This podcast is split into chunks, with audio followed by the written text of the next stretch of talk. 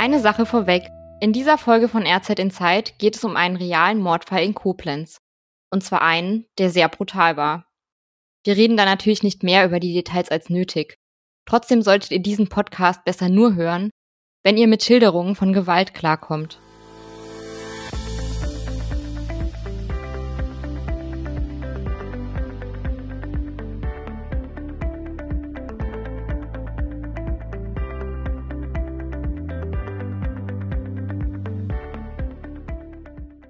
Mordfälle begegnen uns gefühlt dauernd. Zum Beispiel im Tatort oder bei Netflix als Entertainment eben. Da kann man manchmal fast vergessen, ein Mord in der echten Welt, das ist immer noch unvorstellbar für die meisten. Eigentlich selbstverständlich, dass einen sowas nicht kalt lässt. Aber wenn ein Mord dann tatsächlich vor der eigenen Haustür passiert, wie 2018 in Koblenz, dann schockt das eine Stadt mehr, als sie es je geahnt hätte. Besonders, wenn das Mordopfer, wie in diesem Fall, außergewöhnlich brutal getötet wurde. Durch Enthauptung nämlich. Und der Täter noch immer nicht gefasst ist. Darum geht es diesmal bei RZ Inside, dem Hintergrund-Podcast der Rheinzeitung. Wenn ihr aus Koblenz kommt, habt ihr von dem Fall bestimmt gehört. Es geht um den Mord an Gerd Michael Straten, der obdachlos war und deshalb auf dem Koblenzer Hauptfriedhof übernachtet hat bis er am 22. März 2018 genau dort umgebracht wurde. Aber auch wenn ihr nicht aus dem Raum Koblenz kommt, solltet ihr weiter dranbleiben. Wir erklären gleich ausführlich, was damals passiert ist und was wir über diesen True Crime Fall heute wissen. Außerdem versuchen wir herauszufinden, wie das Verbrechen die Stadt verändert hat. Und zum Schluss stellen wir uns noch eine ganz wichtige Frage. Warum werden Menschen wie Gerd Michael Straten überhaupt obdachlos, mitten in Deutschland, einem der reichsten Länder der Welt? Darüber sprechen wir in dieser Folge mit einem Experten der Obdachlosenhilfe, zwei Theaterleuten, die das Ereignis in einem Theaterstück in Koblenz verarbeitet haben, und außerdem mit einer Redakteurin der Rheinzeitung, die jahrelang zu dem Fall recherchiert hat. Mein Name ist Annika Wilhelm. Und ich bin Finn Hulitzka. Bevor wir euch gleich genau erzählen, was sich damals zugetragen hat und wie der Mord die Stadt Koblenz seitdem prägt, ist es wahrscheinlich sinnvoll, sich nochmal gedanklich ein paar Jahre zurückzuversetzen. Schließlich hat Corona unser Zeitgefühl irgendwie doch total durcheinandergewirbelt. 2018, das wirkt einerseits ewig her und andererseits, als wäre es gerade erst gewesen. Okay, Zeitreise. Es ist Mitte März 2018, in einer Woche ist Ostern, aber es ist immer noch ziemlich kalt und teilweise ganz schön verschneit. Im Kino läuft gerade die Comic-Verfilmung Black Panther. Die Radiosender spielen immer noch Perfect von Ed Sheeran rauf und runter. Und Fußballfans diskutieren gerade, ob der HSV wirklich zum ersten Mal aus der Bundesliga absteigen wird. Der Präsident der USA, Donald Trump, ist in der Mitte seiner Amtszeit und in Russland wird gerade ein Mann wieder, naja, gewählt. Wladimir Putin. Darüber berichten alle großen Tageszeitungen. Das hat also bestimmt auch Gerd Michael Straten gelesen.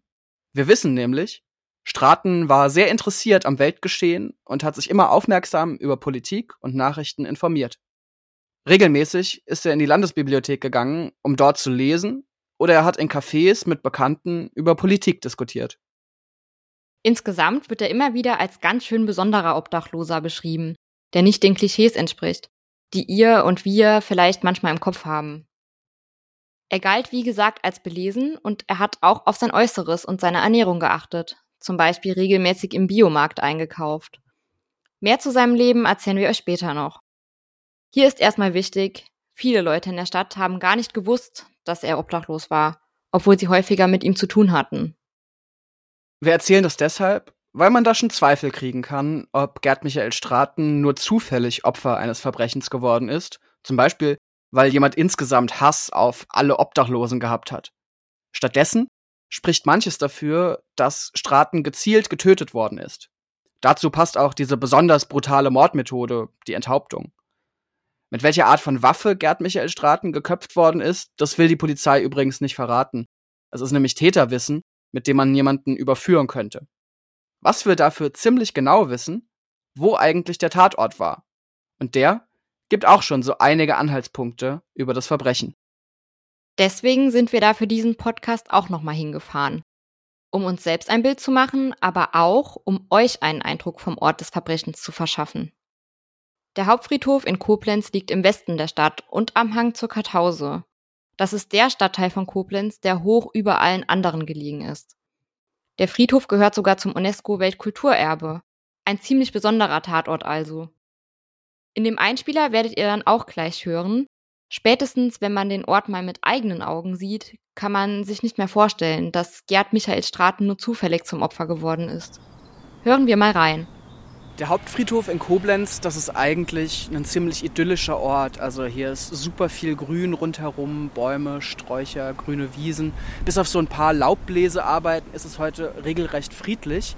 Und das Ganze ist ja auch idyllisch gelegen. Also von der Straße, vom Parkplatz, wo wir unsere Autos geparkt haben, bis hier ins Zentrum, da sind es schon gut fünf Minuten zu Fuß. Und der Tatort, zu dem ich jetzt gleich gehe, der liegt auch gar nicht an irgendeinem Hauptweg, sondern da führt ein eigener Weg hin. Man muss hier gut 25 Treppenstufen runtergehen. Das heißt auch, dieser Tatort, der ist nicht wirklich einsehbar von einem der Hauptwege. Man kommt hier nicht einfach spontan vorbei. Wenn man die Treppe heruntergegangen ist, dann kommt man auf das Gebäude zu. Das ist die Batterie Hübeling. Und dabei handelt es sich um ein altes militärisches Gebäude aus der Zeit der Preußen, also so aus dem 19. Jahrhundert. Sieht eigentlich aus wie ein großes Steingemäuer mit drei halbrunden Bögen. Man sieht übrigens auch, hier liegen so ein paar leere Flaschen Hochprozentiges. Also das scheint immer noch ein Treffpunkt zu sein für Jugendliche oder wen auch immer. Wenn man durch einen dieser Bögen hereingeht, dann sehen wir diese Batterie Hübeling, das ist auch so eine Art Gewölbe. Und hier hat sich dann tatsächlich vor jetzt fast vier Jahren dieses schlimme Verbrechen abgespielt. Allerdings würde man davon heute fast nichts mehr ahnen, wenn nicht zumindest so eine kleine Ecke mit Trauergegenständen hier platziert wäre. Da hängt ein Foto von Gerd Michael Straten mit seinem Geburts- und Todesjahr.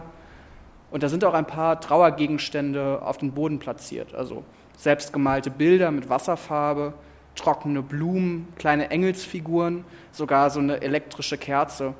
Ja, und ein Trauerstein, auf dem steht, deine Spuren werden bleiben.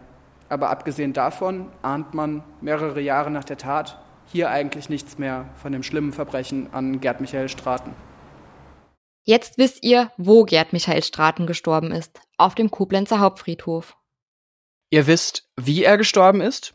Durch Enthauptung? Und ihr wisst, dass er obdachlos war. Und wäre das hier der Tatort oder Netflix, würde das vermutlich reichen. Aber hier geht es ja nicht um eine spannende Krimi-Geschichte, sondern um einen echten Menschen, Deshalb haben wir uns gefragt, was war Straten denn für ein Mensch? Stellt euch einen kleinen Laden in der Koblenzer Altstadt vor. Adresse Gemüsegasse. Hier werden Kunstgegenstände verkauft, schöne Dinge zum Hinstellen, auch Bilder. Vielleicht ist ein Nachdruck eines bekannten Gemäldes dabei, Da Vincis Mona Lisa oder Vermeers Mädchen mit Perlohrring. Manche Kunden bringen auch ihre eigenen Bilder her, um sie rahmen zu lassen. Hinter der Theke steht Gerd Michael Straten. Es ist 1986 und der Laden in der Gemüsegasse gehört ihm. Er hat ihn gerade aufgemacht.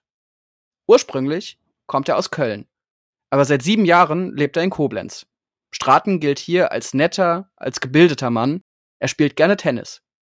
Geboren wurde er 1958. Er ist also genauso alt wie Olaf Scholz, Madonna oder der Moderator Rudi Zerne. Den kennt ihr vielleicht aus der Fernsehsendung Aktenzeichen XY im ZDF. Da wurde der Mord an Gerd Michael Straten auch besprochen und es sind einige weitere Details über sein Leben an die Öffentlichkeit gekommen. Seinen Kunstladen hatte Straten nämlich schon seit 1997 nicht mehr. Er lebte also vor seinem Tod schon eine lange Zeit auf der Straße. Und trotzdem hatte er ein paar Bekannte und auch ab und zu kleinere Jobs. Bei Festivals war er zum Beispiel als Pfandsammler unterwegs. Bei Aktenzeichen XY wird auch in einer Filmszene gezeigt, dass er häufig einem Bekannten geholfen hat, die Schaufenster beim Brillengeschäft Vielmann zu dekorieren. In der Sendung wird dann auch gesagt, dieser Bekannte habe sich Sorgen um Straten gemacht, weil er zu einem der Jobs nicht aufgetaucht sei. Auf dem Friedhof hat er dann seine Leiche gefunden. Gerd Michael Straten wurde nur 59 Jahre alt. Wohl kaum ein Verbrechen hat die Koblenzer so bestürzt wie dieses.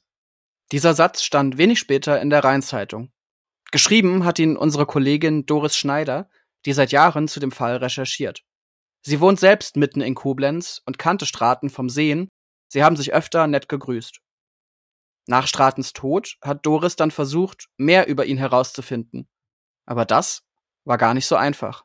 Ein bisschen hängt es damit zusammen, dass es schon so lange her war, dass er diesen Laden hatte in der Altstadt. Also in aus der Zeit gab es natürlich Leute, die ihn kannten, die haben sich auch dann mal zu Wort gemeldet, aber es war dann ja schon Jahrzehnte her und er war in gewisser Weise abgetaucht und war zwar im täglichen Stadtbild immer noch zu sehen, aber es hatte keiner mehr wirklich Kontakt mit ihm, zumindest hatte ich den Eindruck. Und dann sind wir an die Stellen gegangen, von denen wir von der Polizei wussten, dass er dort auftauchte oder immer mal wieder Kontakt hielt. Das, das war eine Beratungsstelle für Wohnungslose, wo er auch eine Postadresse hatte. Da kannte man ihn, weil er immer mal wieder zum Mittagessen hinkam. Und alle Leute sagten, er war total nett und freundlich und hat mich immer gefragt, wie geht's mir? Aber was er wirklich tat, das wusste kein Mensch. Also man wusste nur, das sah immer gut gekleidet aus, der hatte gute, gute Outdoor-Kleidung an, gute Schuhe, gute Jacken und so weiter. Und dass er überhaupt wohnungslos war, das wussten wirklich die allerwenigsten Leute. Auch in den Bibliotheken haben wir nachgefragt, wo wir wussten, dass er sich viel aufgehalten hat. Die Leute haben ihn wahrgenommen als einen sehr interessierten Menschen, der freundlich war, der sich äh, in, in Bücher vertieft hat. Der kam und ging fast jeden Tag, aber man hatte überhaupt keinen engen Kontakt zu ihm. Und das war so das Problem, dass man gar nicht wusste, wo sucht man jetzt eigentlich die Spuren nach ihm? Die gab es in der ganzen Stadt, aber, aber nirgendwo wirklich und nirgendwo fest. Ein kleiner Einschub dazu. Ich bin vor etwa anderthalb Jahren nach Koblenz gezogen. Und das Erste, was mir Leute gesagt haben, war, Koblenz ist eigentlich ein Dorf. Hier sprechen sich Sachen super schnell rum. Und im Fall Straten hatte man ja tatsächlich alle Zutaten für so ein richtiges Stadtgespräch. Die Tat, ein äußerst brutaler Mord, das Opfer, ein sehr netter Mann, den viele ein bisschen kannten, aber eben niemand so richtig. Und ein Täter, der nicht geschnappt ist. Die Stimmung in der Stadt war deshalb sehr angespannt. Das hat damals auch dieser Mann gegenüber der Presse gesagt, Thomas Lauksen. Dieser Fall ist ja in aller Munde und natürlich bewegt die Menschen diese Tat und äh, ich kann gut nachvollziehen, dass der ein oder andere ähm, ja, eine gewisse Angst oder Ängstlichkeit auch verspürt. Thomas Lauksen ist Leiter der Soko Hauptfriedhof mit mehr als 30 PolizistInnen. Er ist also der Mann, der den Mörder jagt. Lauksen meinte damals zwar, dass es für Angst in der Bevölkerung objektiv keinen Grund gibt, aber trotzdem war im März 2018 die Beklemmung in Koblenz groß. Annika, auch in deinem Freundeskreis gab es Menschen, die sich dann gar nicht mehr so richtig auf den Friedhof getraut haben. Ja, ich habe eine Freundin, die auf der Kartause gewohnt hat. Die hat dann den Weg über den Friedhof vermieden. Die ist dann eher Umwege gegangen oder hat dann doch mal den Bus genommen. Und das ist übrigens auch kein Einzelfall. Die Stimmung in der ganzen Stadt war angespannt. Aus einem ganz bestimmten Grund. Das hat uns auch Doris erzählt. Damals, als Straten ermordet war, da hat es ja ganz kurz zuvor, hat es ja schon einen Mord gegeben, wirklich wenige Wochen zuvor. Und der Mann, der damals ermordet wurde in seinem Haus in Neuendorf, das ist ein Koblenzer Stadtteil, der hatte zumindest eine ganz große Nähe zum wohnungslosen Milieu. Und da war von Anfang, als wir die Polizeimeldung bekamen, war so ein ganz beklemmendes Gefühl, was geht denn hier ab? Ne, was ist denn hier los? Ist das irgendwie jemand, also ist da so eine Serie, eine ganz schreckliche, die hier passiert, obwohl damals schon ein mutmaßlicher Täter gefasst war, aber deswegen wusste man ja trotzdem nicht, ob das der Täter war. Das war eine ganz merkwürdige Situation. Also das hat sich im Nachhinein ja auch gezeigt, dass es nicht zusammenhing. Aber da haben wir uns ein paar Wochen lang gefragt, was ist das für eine Situation, in der wir hier in Koblenz gerade stecken? Auf jeden Fall hat die Polizei mit Hochdruck ermittelt. Wie gesagt, es gab eine Soko mit mehr als 30 Beamten, die haben dann mit Flugblättern bei rund 1000 Haushalten versucht, etwas rauszukriegen. Bis heute haben sie mehr als 1800 Hinweise geprüft. Eine heiße Spur scheint es aber nicht zu geben. Allerdings sagt die Polizei natürlich auch nicht alles, was sie weiß. Auch hier im Podcast wollte sich niemand vom Polizeipräsidium Koblenz äußern. Wir haben stattdessen Doris gefragt, was sie glaubt, was die Polizei denn noch an Informationen zurückhält. Tja, natürlich weiß die Polizei viel mehr als wir. Ne? Natürlich wissen die, wie er gefunden wurde. Natürlich wissen die, ob noch irgendwas im Umfeld war. Natürlich wissen die, ob die Enthauptung wirklich die Todesursache war oder ob Straten erst getötet und dann enthauptet wurde. Natürlich wissen die, ob er Verletzungen hatte und, und, und. Das sind ja lauter Sachen, die sie uns niemals mitgeteilt haben, mit Verweis auf mögliches Täterwissen, was ich als Journalistin natürlich total ärgerlich finde. Aber gut verstehe, natürlich. Also wenn man jetzt damit äh, Ermittlungen gefährden würde, weil man zu viel erzählt hat und damit wer auch immer auf die Idee kommt, sich zu brüsten, er habe diesen Mord begangen, dann ist man keinen Schritt weiter. Man muss dazu sagen, eigentlich ist das alles sowieso total ungewöhnlich. Morde gibt's in Rheinland-Pfalz nämlich eh nicht so viele und die meisten werden schnell aufgeklärt, weil sie zum Beispiel im Familienumfeld passieren. Vor wenigen Tagen ist die Kriminalstatistik des Landes für 2021 rausgekommen. Und auch da sieht man, die Aufklärungsquote bei Mord und Totschlag liegt in Rheinland-Pfalz laut offiziellen Angaben bei annähernd 100 Prozent. Und das schon seit Jahren. Diesmal ist das aber offensichtlich anders. Zumindest bisher. Wohl auch deswegen hat der Fall zunächst so starke Spuren in Koblenz hinterlassen. Und seitdem? Wie hat sich das Ganze entwickelt? Ich glaube, dass sich da jetzt nochmal viel verändert hat. Im ersten Jahr ist, war das ein Thema, da kam man fast gar nicht dran vorbei. Also die ersten Wochen und Monate sowieso. Da war es wirklich so egal, wo man hinkam. Es wurde nur darüber gesprochen, wie schrecklich und habt ihr gehört und dass die den nicht finden und dann kippte das in, die werden den nie finden, garantiert nicht. Ne? Wie sollten die auch, wenn es bisher noch keine klaren Anhaltspunkte gibt, also das war eine ganz angsterfüllte Stimmung und eine wirklich sehr, also es haben sich sehr viele Menschen mit dem Thema beschäftigt. Auch deswegen, weil der Friedhof ja an große Stadtteile angrenzt. Wir hatten dann auch Anrufe und Mails von Menschen, die in der Nähe des Friedhofs wohnen, die sagten, wir haben Angst, auch auf der Straße, wir haben in der Nacht Angst, wir gehen sowieso nicht mehr auf den Friedhof, aber wir haben auch in unseren Straßen Angst. Das war wirklich ein ganz großes Thema.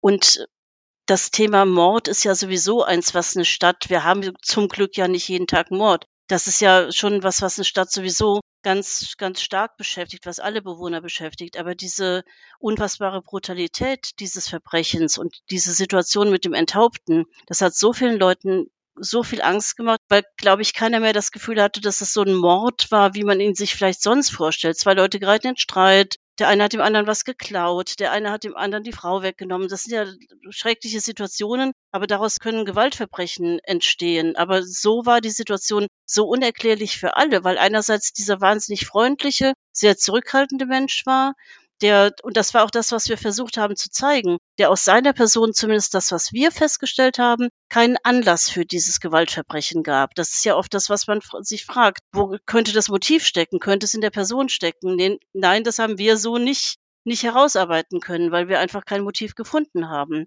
Und dann aber diese Schrecklichkeit dieses Verbrechens, von dem man dann zudem auch so wenig wusste. Also wir wissen bis heute ja nicht, ob die Enthauptung die Todesursache war. Ich weiß es nicht. Die Polizei hat immer wieder gesagt, Enthauptung, Enthauptung. Waffe wird nicht genannt, Ort, ähm, die Art des Sterbens wird nicht genannt, die Auffindesituation der Leiche wird nicht genannt. Alles das blieb nebulös und dadurch kam dann so das Gefühl, dass es was ganz Schreckliches war, was passiert ist mitten in Koblenz, wirklich mitten in Koblenz. Und das, glaube ich, dass es die ersten Wochen und Monate ganz viele Leute super beschäftigt hat. Jetzt habe ich eigentlich das Gefühl, als ich mich selbst nochmal ein Jahr nach dem letzten Jahrestag damit beschäftigt habe, dass es eigentlich kein Thema mehr ist. Zum Jahrestag immer mal wieder, aber sonst spricht eigentlich keiner mehr drüber. Es ist so viel anderes passiert in der Zeit. Ne? Corona ist passiert, jetzt aktuell die Flüchtlingswelle. Also da sind andere Themen, die jetzt stärker sind.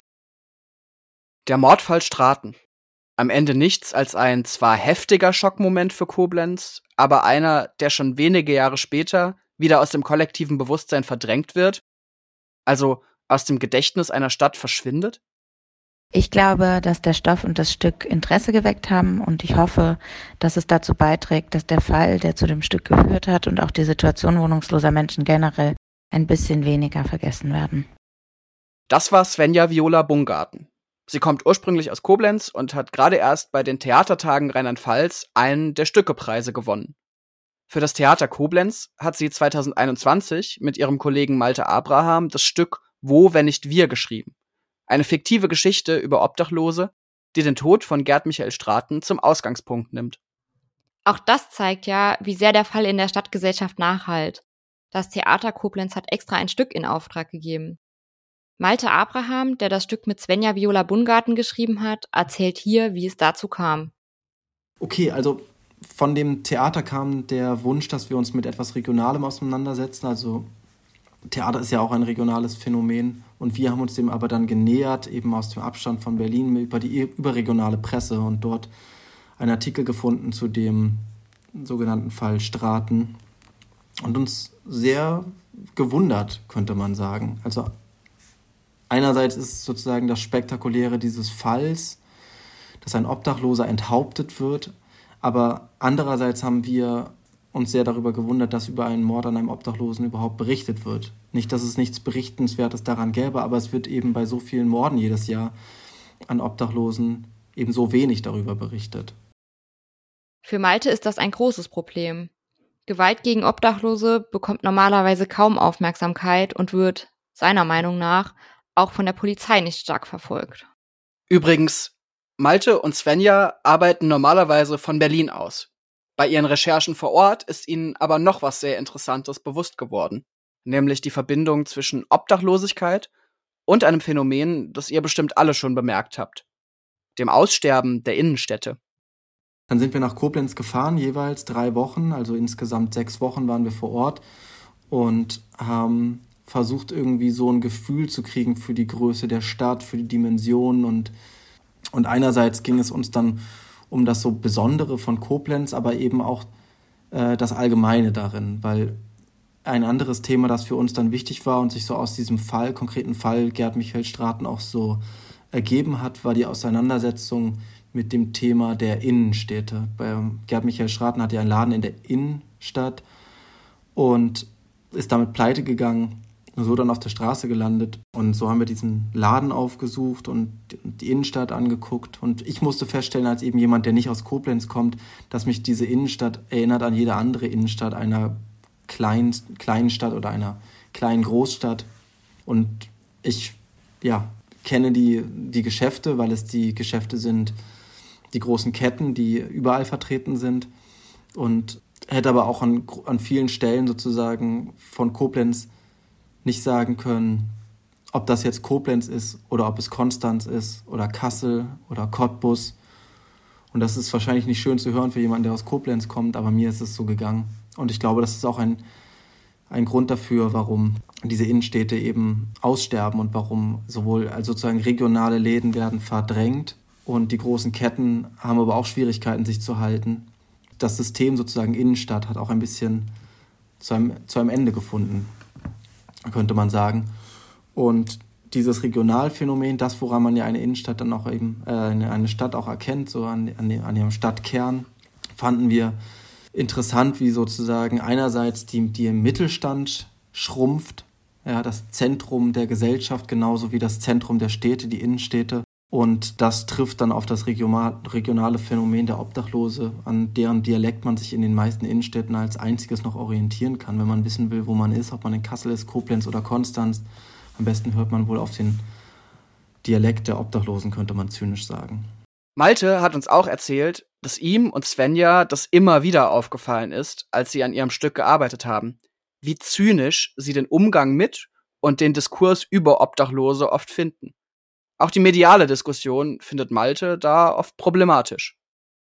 Also, warum wird über, dieses, über diesen Fall Gerd Michael Straten so viel berichtet? Ja, wahrscheinlich nicht, weil es so unvorstellbar ist, dass ein Obdachloser umgebracht wird. Mit 70 Morden jedes Jahr an Obdachlosen ist das sehr vorstellbar geworden und sehr erlebbar auch. Aber hier wird darüber berichtet und das wird eben in dem, in dem Ton einer Sozialkritik, aber es geht ja eigentlich, ist es eine ist es eine True, True Crime Story und es geht um die Gänsehaut und es geht um das Unvorstellbare, wie jemand umgebracht wurde und nicht, dass jemand umgebracht wurde. Und darin sehen wir auch einen großen Zynismus, den man in der Auseinandersetzung mit Obdachlosen aber an jeglicher Stelle findet. Ja, an den, es gibt etwas, das nennt sich defensive Architektur und ähm, bezeichnet eben, wenn du, auf, wenn du dich auf Bänke nicht mehr lang legen kannst, weil dort so ähm, Armlehnen, wird das dann genannt, eingezogen werden, dann findet sich in der Begründung dafür, dass das gemacht wird, nicht, also von der Seite der Stadt und der Stadtplanung, findet sich nicht der wirkliche Grund, nämlich Obdachlose aus den Inhalt und Innenstädten zu vertreiben, sondern es finden sich dort hanebüchene Beschreibungen über Sitzkomfort. Tja, und wenn es gerade keinen spektakulären Mordfall gibt, befassen sich viele Menschen lieber nicht so gerne mit Obdachlosen. Und trotzdem sind sie ja da, zum Beispiel in Hilfseinrichtungen. Ihr erinnert euch. Das, das war eine Beratungsstelle für Wohnungslose, wo er auch eine Postadresse hatte. Diese Beratungsstelle, die Doris vorhin angesprochen hat und die auch Gerd Michael Straten besucht hat, kennt man in Koblenz als Neustadt 20. Hier haben etwa 150 Personen ihre Meldeadresse. Das ist wichtig, etwa um Sozialleistungen bekommen zu können. Leiter der Einrichtung ist Markus Fröhlich. Genau der richtige Mann also, um noch eine ganz wichtige Frage loszuwerden. Wie geraten Menschen wie Gerd Michael Straten überhaupt in die Situation, auf einem Friedhof übernachten zu müssen, wo sie Gewalttätern schutzlos ausgeliefert sind? Oder anders gefragt? Warum werden mitten in Deutschland, einem der reichsten Länder der Welt, überhaupt Menschen obdachlos? Da könnte man jetzt einfach mal sagen, dass es äh, natürlich Menschen gibt, zum Beispiel, wo man schon weiß, äh, die Problematik ist da. Ich denke zum Beispiel an Heranwachsende, die aus der Jugendfürsorge kommen. Die sind mit 18, 19, da ist kein Jugendamt mehr zuständig, die haben vielleicht keine, mit Sicherheit keine stabilisierende Familie gehabt. Die Menschen stehen dann auf einmal da und sind vom Alter her überfordert. Da weiß auch der Gesetzgeber, ah, hier ist es so, dann kann es sein, dass das eine Gruppe ist, die wir in der Wohnungslosenhilfe, in der stationären oder in der ambulanten aufnehmen müssen. Genauso gibt es viele Menschen, das weiß man ja auch, die haben Suchterkrankungen, psychische Erkrankungen. Ne? Das sind die persönlichen Probleme, die die Leute haben. Ne? Dann gibt es Haftentlassene beispielsweise. Das weiß man. Ne? Wenn die aus der Haft kommen, dass sie im Grunde, sage ich mal, jetzt ähm, unter Umständen Hilfe im stationären Bereich brauchen. Und das sind eigentlich die Personen, die wir, wenn wir sagen, jetzt, wir versuchen dann für die Leute jetzt äh, entweder äh, eine Unterbringung zu finden im Rahmen der, äh, der Übernachtungseinrichtungen oder wir versuchen ihnen zum Beispiel ein betreutes Wohnen im stationären Bereich zu bekommen. Ne? Das sind also sagen wir, die originären äh, Personen, die die Wohnungslosenhilfe jetzt vorsieht. All das traf ja, nach allem, was wir wissen, nicht auf Gerd Michael Straten zu. Aber Markus Fröhlich sagt auch, und dann sind aber auch unter Umständen Leute, die schon aus der Mittelschicht oder teilweise aus der Mittelschicht kommen und im Grunde für die eben die Wohnungslosenhilfe nicht die Alternative ist. Sie wollen vielleicht nicht in Übernachtungsheime, wollten wir vielleicht auch nicht mit Mehrbettzimmer oder sonst was gehen. Ne? Das ist halt auch sehr schwierig. Insofern gibt es auch verschämte Arme. Ne? Gott sei Dank sind viele, zumindestens das eine Art äh, Couchsurfing noch haben, so nennt man das, dass sie bei Bekannten irgendwie unterkommen, ne? sich vielleicht schämen, in eine Obdachloseneinrichtung zu gehen. Aber auch da ist es halt so, dass nicht unbedingt so viele Plätze da sind und die überall angeboten werden. Ne? Fakt ist, es gibt eine ganze Menge Wohnungs- und Obdachlose, wohl mehr als zumindest wir vorher gedacht hätten. Die Bundesarbeitsgemeinschaft für Wohnungslosenhilfe schätzt, dass etwa 417.000 Menschen keine eigene Wohnung haben und ca. 45.000 Menschen sogar auf der Straße leben. Markus Fröhlich meint. In Koblenz sagt man, wenn die Streetworker äh, äh, auch die Leute, und zum Beispiel die Kollegen von der Schacht oder die Leute auch draußen betreuen, die sagen so 30 bis 40 äh, Personen sind tatsächlich draußen. Das ist eine, Schätz, so eine Schätzung. Ne? Zum Mordfall Straten gab es übrigens auch jede Menge Gerüchte. Zum Beispiel, dass Satanisten am Werk gewesen seien. Unsere Aufgabe als seriöses Medium ist es natürlich, nur überprüfbare Wahrheiten zu verbreiten. Trotzdem haben wir unsere Kollegin Doris Schneider gefragt, ob sie diese Gerüchte denn beschäftigt haben oder ob die einfach Quatsch sind. Nee, das ist kein Quatsch, auch nach wie vor nicht, weil ja kein Mensch weiß, was wirklich dahinter steckt. Ich glaube auch, dass diese Gerüchte unter anderem deswegen aufkamen, weil man immer wieder versucht hat, eine Erklärung zu finden. Wenn zwei Menschen in Streit geraten, angenommen, und der eine haut dem anderen auf den Kopf und der stirbt danach, so eine Situation kann man sich vorstellen. Aber wie es zu einer Enthauptung kommt, das kann man sich nicht vorstellen. Also ich zumindest nicht. Und dann hat man schon schnell das Gefühl, dass da irgendwas dahinter stecken müsste. Entweder eine ganz große Aggression oder wirklich was, was irgendwelche Rituale braucht oder Rituale sucht. Jedenfalls äh, irgendeine Erklärung sucht man. Und wenn man dann irgendeine findet, dann, dann haben sich vielleicht Leute die auch gerne zu eigen gemacht. Das kann schon sein. Also das kam immer mal wieder auf, so wie überhaupt viele Gerüchte aufkamen. Es war ja auch zumindest in der Bildzeitung zu lesen, dass der Kopf irgendwo lag. Der Staatsanwalt hat einige Tage später uns gegenüber bestätigt, dass der Kopf am Tatort lag und dass auch der Tatort der Ort ist, wo er gefunden wurde und wo er auch lebte und so weiter. All um das hat, haben sich wahnsinnige Gerüchte gerankt. Auch darum, dass andere Gliedmaßen abgetrennt worden seien und, und, und. Da sind natürlich auch die sozialen Medien sind natürlich immer sehr schnell und man braucht keine Quelle dafür und hat es dann irgendwo gehört und dann ist man der 17., der es verbreitet. Das hat es natürlich auch nicht einfacher gemacht in unserer Arbeit damals. Kein Gerücht ist wohl, dass auch Casinobesuche von Straten etwas mit dem Fall zu tun haben könnten. Zumindest interessierte sich die Polizei sehr dafür und fragt auf dem Fahndungsplakat, mit wem hat Straten Spielcasinos oder Spielotheken in Koblenz aufgesucht? Ja, eine von vielen offenen Fragen im Mordfall Straten, jetzt, vier Jahre später. Fest steht, das Verbrechen hat die Stadt Koblenz verändert. Denn so wie Theaterautorin Svenja Viola Bungarten ging es sicher auch vielen anderen Menschen. Ähm, ich würde schon sagen, dass die Arbeit an dem Stück mein Denken und Fühlen über Obdachlosigkeit verändert hat.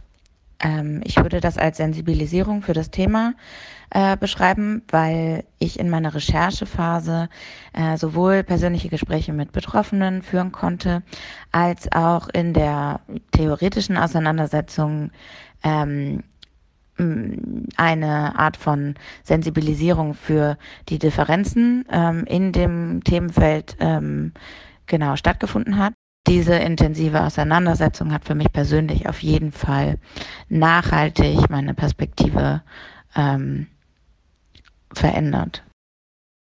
Auch Markus Fröhlich, Leiter der Beratungsstelle in Koblenz und Experte für Obdachlosigkeit, findet, es hat sich in der Stadt einiges getan. Zwar gab und gibt es nach wie vor viele Vorurteile, aber auch die Anteilnahme und Sensibilität in der Bevölkerung seien heute spürbar. Vielleicht auch, weil den Leuten mittlerweile klar ist, Obdachlosigkeit kann ein Leben auch völlig unerwartet aus der Bahn werfen. Da muss ich sagen, hat man auch jetzt auch, wo doch äh, die, die Problematik des bezahlbaren Wohnraums und auch, äh, es geht ja bis in die Mittelschicht jetzt. Das kann nicht nur wegen Scheidung, Trennung, Toten, Schicksalsfragen, dass jemandem passiert, kann es auch einem aus materiellen Gründen immer mehr passieren. Und jeder weiß, und in dem Fallbeispiel hat man ja auch gesehen, dass es jemand trinkt kein Alkohol, jeder, äh, jemand sage ich mal, benimmt sich, ist sauber, ordentlich, ohne eine Einrichtung der Wohnungslosen überhaupt braucht und ja, und ist trotzdem dann auf der Straße. Ne? Zum Schluss fragen wir uns natürlich alle, wird der Mordfall an Gerd Michael Straten denn jemals aufgeklärt? Unsere Kollegin Doris hat dazu eine ziemlich klare Meinung. Ehrlich gesagt glaube ich nicht, dass dieses Verbrechen nochmal aufgeklärt wird und das glaube ich schon seit viel, vielen Monaten, fast schon seit Jahren nicht. Also wir haben in den ersten Wochen und Monaten haben wir gedacht, es kann ja gar nicht sein, dass es nicht aufgeklärt wird. Und nachdem ein Jahr rum war, haben wir gedacht, was sollte jetzt eigentlich noch an Hinweisen kommen, was kann die Polizei sich noch erhoffen an neuen Erkenntnissen, dass es jetzt wirklich zu einer Aufklärung kommt. Und deswegen glaube ich eigentlich nicht, dass es dazu kommt. Das würde aber auch im Umkehrschluss bedeuten, der Täter wird weiter frei herumlaufen? Wahrscheinlich ist das so. Und die reine Tatsache, wo dieser Lebens-, Sterbens- und Tatort war, ließ ja immer Aufschluss darauf oder hat uns immer darauf gebracht, dass es wahrscheinlich jemand ist, der sich in Koblenz gut auskennt. Da ist niemand zufällig vorbeigekommen und hat zufällig jemanden gesehen, der dort zufällig seit Wochen, Monaten und Jahren schläft. Also ist er wahrscheinlich sehr gezielt aufgesucht worden. Und das könnte schon bedeuten, dass es jemand ist aus dem näheren Umfeld oder aus dem Umfeld, der wusste, dass Straten dort ist. Und dann könnte es genauso gut sein, dass er im Moment am Bahnhof sitzt oder in seiner Wohnung sitzt und dieses Geheimnis bei sich behält.